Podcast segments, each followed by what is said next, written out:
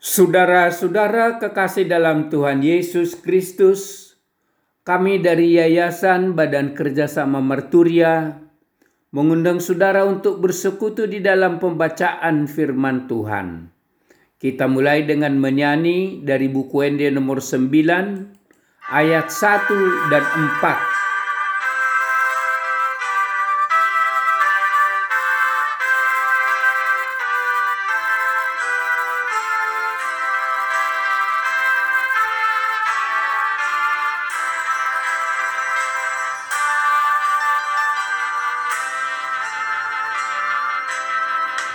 Ku puji holong di rohamu, Oh Tuhan Yesus Raja Tuhan hulehon maton diku 愛のピナミドミ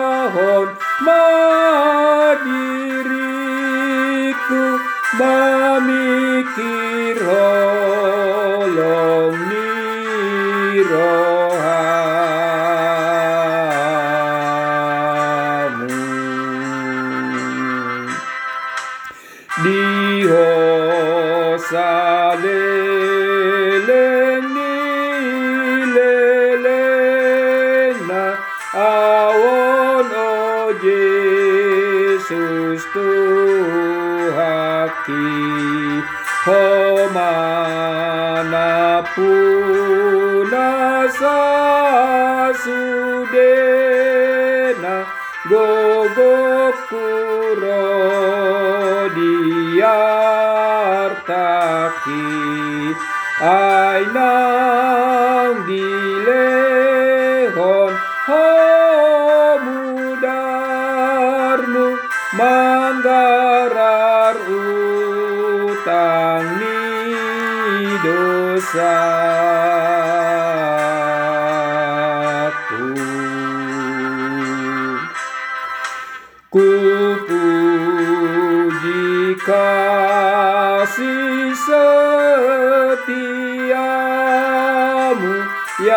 Yesus Tuhan Rajaku Jiwaku kini ku serahkan Ku persembahkan padamu. Diriku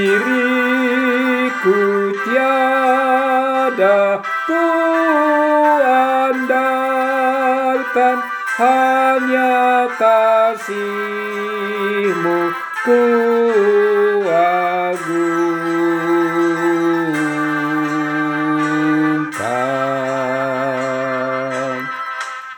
Bagimulah seluruh hidupku Ya Yesus Tuhan Rajaku Semua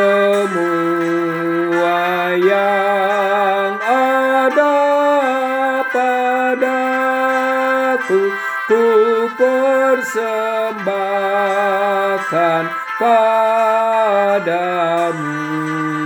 Nyawamu dan darah kudusmu Kau berikan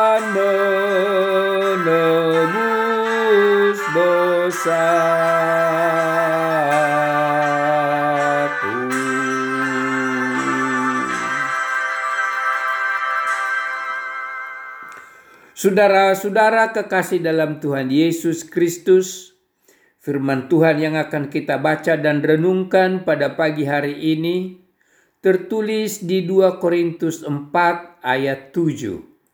Demikian firman Tuhan. Tetapi harta ini kami punya dalam bejana tanah liat, supaya nyata bahwa kekuatan yang melimpah-limpah itu berasal dari Allah, bukan dari diri kami. Kita beri judul "Kekuatan Kita Berasal dari Allah". Rasul Paulus sangat senang dan bangga menyaksikan pertumbuhan iman jemaat di Korintus. Mereka menjadi surat pujian yang tertulis bagi Paulus dan teman sekerjanya yang, diba yang dapat dibaca oleh semua orang sebagai buah dari pelayanan mereka. Jemaat di Korintus adalah surat Kristus yang ditulis melalui pelayanan Paulus dan teman sekerjanya dengan roh Allah yang hidup ke dalam hati manusia. Tertulis di 2 Korintus 3 ayat 2 dan 3. Saudara-saudara kekasih dalam Tuhan Yesus Kristus, Paulus sadar bahwa dia dapat melakukan pemberitaan Injil secara intensif di daerah Korintus dan daerah lainnya bukanlah karena kekuatannya sendiri, akan tetapi karena roh Allah yang berdiam dan menguatkan dirinya. Injil Kristus terus diberitakan agar orang percaya dan iman percayanya memindahkan orang-orang berdosa dari dunia kegelapan ke dalam terang Kristus.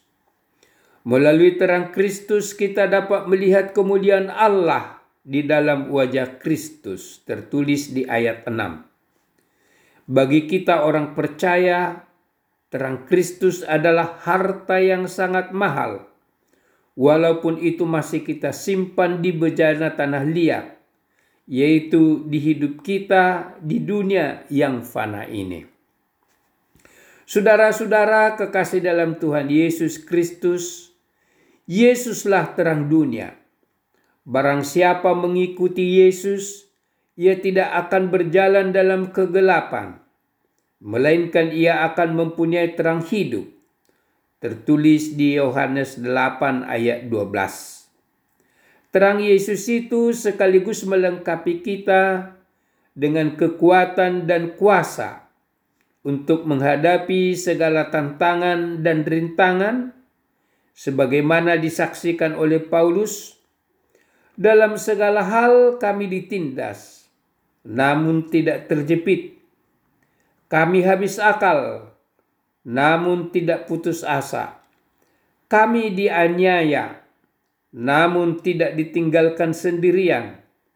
Kami dihempaskan, namun tidak binasa. Tertulis di ayat 9 dan 10 kita menjadi kuat menjalani hidup ini dan memberitakan Injil karena kekuatan kita berasal dari Allah di dalam terang Kristus. Amin. Mari kita berdoa. Tuhan, biarlah terangmu selalu bersama kami, menjadi terang dalam perjalanan kami dan kekuatan kami menghadapi banyak masalah dalam hidup ini. Amin. Tuhan Yesus memberkati kita semuanya.